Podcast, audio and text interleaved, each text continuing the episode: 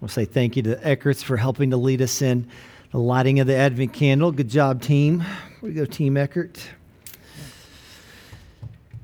Hear the word of the Lord from John chapter 1, beginning with verse 1.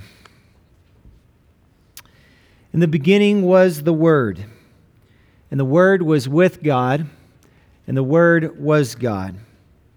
He was in the beginning with God. All things were made through him, and without him was not anything that was made. In him was life, and the life was the light of men. The light shines in the darkness, and the darkness has not overcome it. Verse 14 And the Word became flesh and dwelt among us, and we have seen his glory Glory as of the only Son from the Father, full of grace and truth. May the Lord add his blessing to the reading of his word. Amen.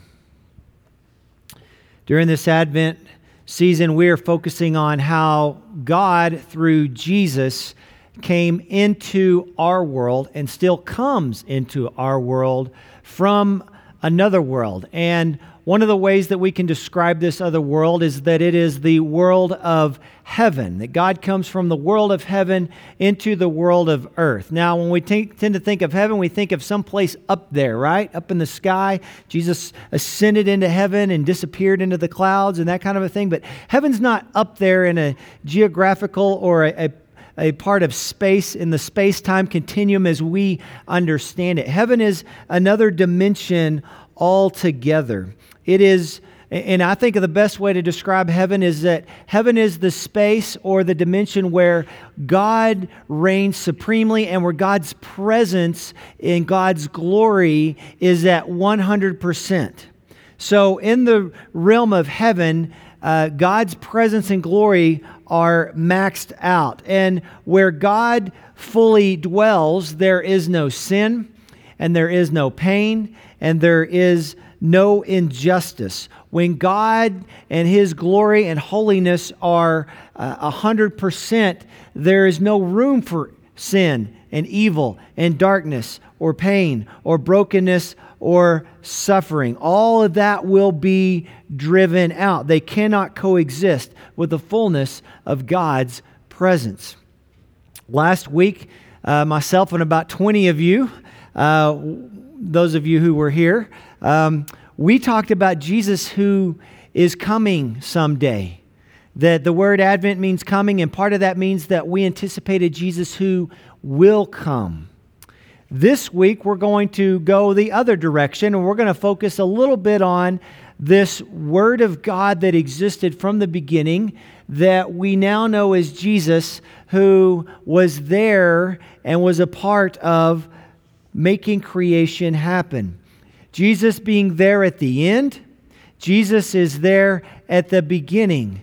And when we understand Christ in that way, then what that does is that fills up with meaning Christ's time on earth. Those 30 or so years that Jesus was here on earth has all the more meaning when you understand the middle of the story in the context of not only the end, but also the very beginning. It is through Jesus that God created the world. Through Jesus, God brings salvation to the world. The word Advent, as I said, means coming. God is coming to us from the world of heaven into our world. And this has been happening ever since the beginning. In Genesis, it was through God's voice, God's word, that He came to us and even created this world. Genesis 1 1, the very first chapter of the Bible, says, In the beginning, God created the heavens and the earth. The earth was without form and void, and the darkness was over the face of the deep, and the Spirit of God was hovering over the face of the waters. And God said, it's the first verb in the Bible, God said, Let there be light. And there was light. These are the very first words in our scriptures the story of creation. And the gospel writer John takes that and echoes that same story. In Genesis 1, it says, in the beginning. In John chapter 1, it also says, in the beginning. In Genesis 1, the first thing God does is he speaks his word. In John 1, God is the word. In Genesis 1, God says, Let there be light. And in John 1, the light shines in the darkness, but the darkness does not overcome it. John is using Genesis 1 to give a fuller understanding of what's happening in creation. Now that we understand who Jesus is, we can look back upon that and see how Jesus has been there all along. He doesn't just come on the scene in the middle of the story, he's actually been there this whole time. There's a lot of theology we could get into that, but I'm just going to leave it at there for now. The Word is becoming flesh and dwelling among us, meaning that this God who has been there this whole time is putting on skin, becoming in human form, and living among us, being here with us. In other words, the one who is the creator, who is creating it all, has assumed the form of the creation. Other scriptures testify to this. Colossians 1:16. For by Jesus all things were made, created in heaven and on earth, visible and invisible, whether thrones or dominions or rulers or authorities, all things were created through him and for him. And he is before all things, and in him all things hold together. Or check out Hebrews chapter 1, verse 2.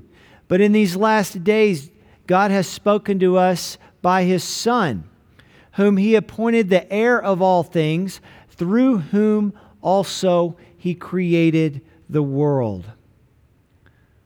The capital W word, whom later became flesh, created the world.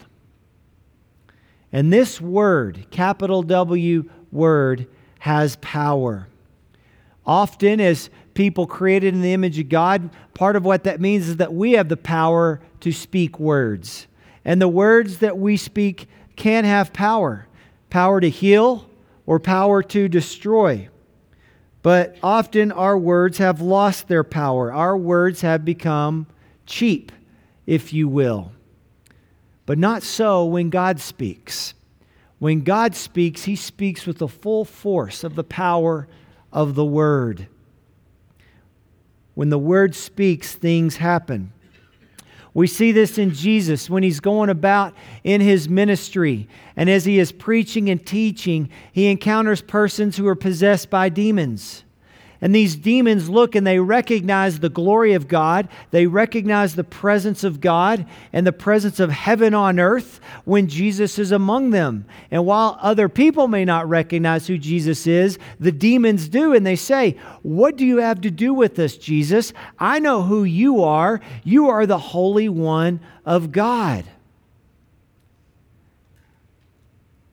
And Jesus, according to the power of the word, says to them, come out, and the demons have to obey. They come out. Jesus is on the lake, and by the power of his word, the storm is tossing the boat around. He says, Be still. And the wind and the waves obey the word of Christ. Or when he visits Lazarus' tomb, Lazarus has been dead for four days and he says, Lazarus, come forth. By the power of his word, Lazarus is raised up and comes out alive. There is power in the capital W O R D. In the beginning was the Word, and the Word was with God, and the Word was God. And we see this Word being put on display in Jesus. He speaks, and everything must obey because all authority in heaven and earth has been given unto him. Now, all this is nice and good to know that God, through Jesus, has the power to speak God's word and that that's not just cheap talk, but when God speaks, He does things, He moves things, He changes things, He heals things. But it's not enough at the end of the day to know that this is simply what God does. At the end of the day, you and I need to hear Jesus speak to us. We need to hear the word of God come to each of us. It's not enough for him to come into this world. You need to know him in your world, to invade your life. You and I need to hear his voice, his voice that speaks to us. Most often, not in an audible kind of a voice. That kind of talk is everywhere, but in a deeper voice, perhaps even a more real voice, often through the power of the Holy Spirit. This is the Spirit that bears witness with our spirit that we are sons and daughters of God. How do we hear this word? How do you and I get to a place in our lives where we can actually hear Jesus speaking to us?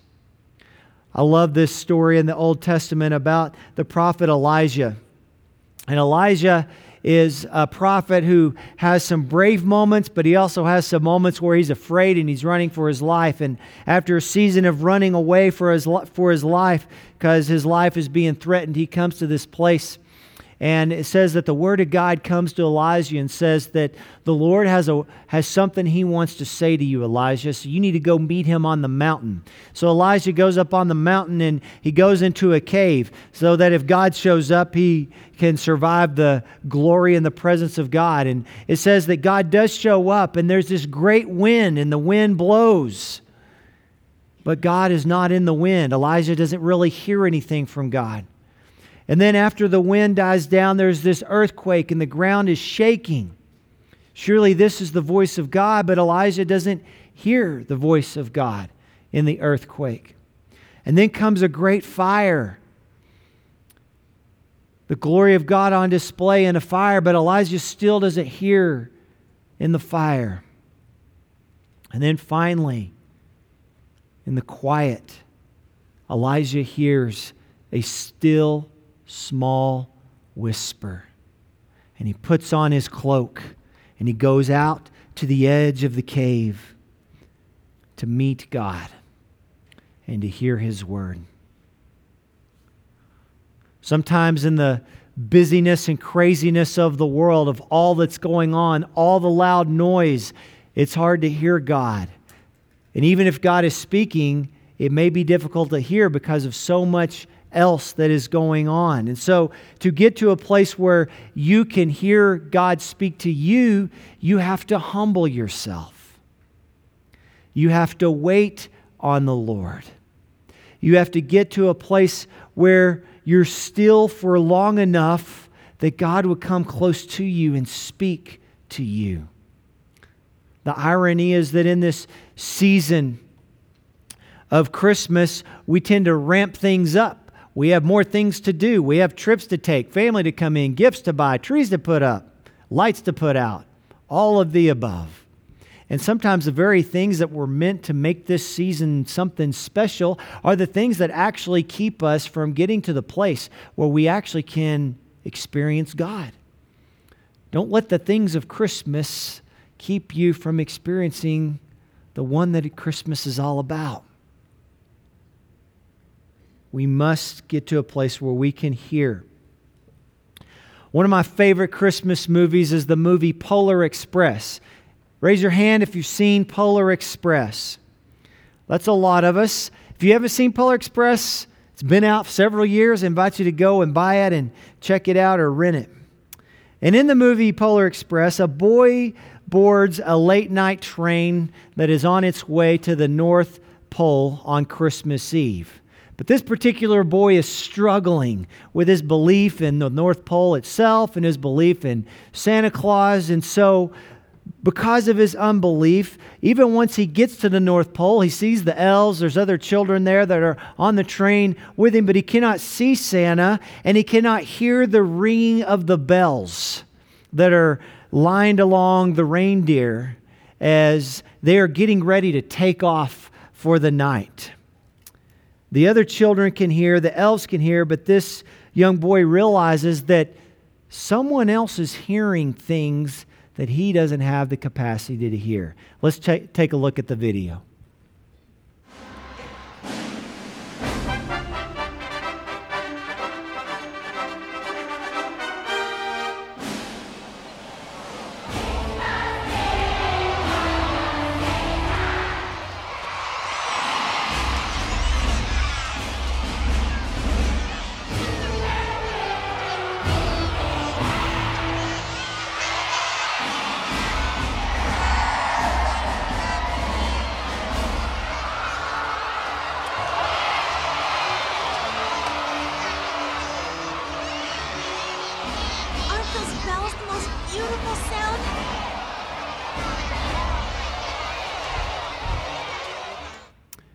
So he begins to realize there are other people that, that perceive things that he doesn't perceive. Is it possible that God is trying to speak to us and we aren't hearing him?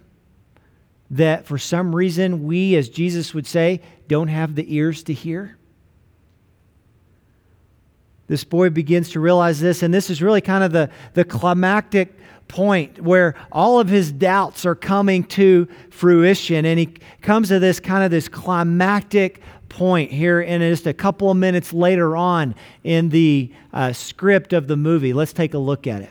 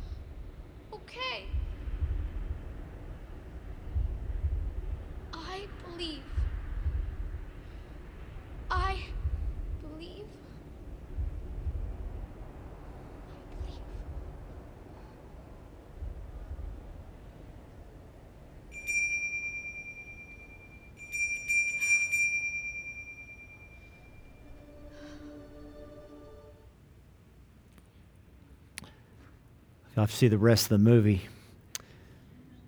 But right after this, Santa Claus comes up to him and he ends up receiving the very first gift of Christmas that year. It's a great ending to the movie. But it brings about this question for us is have we heard the word of God speak to us? Do we have ears to hear? Are we in a position to where if God were speaking to us, would we even recognize him? I hope and pray that you get to a place where you can hear God speak to you, where you know that God made you, God loves you, God wants to speak His word to you, and you can posture yourself. It's the posture of worship, it's the posture of faith, it's the posture of belief. And when you begin that journey or resume that journey in your life, then you are putting yourself in a position to hear his voice. It may take time, it may take a journey of your own. It may take repenting. It may take a lot of humbling yourself and saying, God, I've just been busy about many things and I haven't slowed down to listen to your voice. I've been so consumed with what I want and with what I think is important in my life that I haven't really even thought about the fact that you care and that you want something to do with my life. What do you got to do to put yourself in that position? In the beginning was the Word, and the Word was with God, and the Word was God. The Word is speaking. May the Lord grant us eyes to see and ears to hear. Let us pray.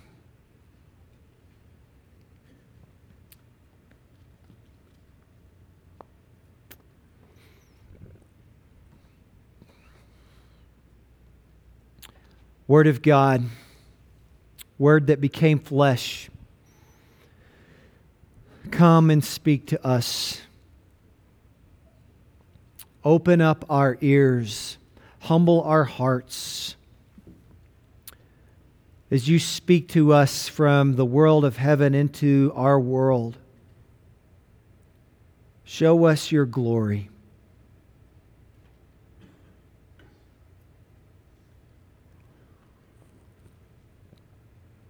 Lord, we make our confession today. We confess that we have gotten distracted. We confess that we have indulged ourselves.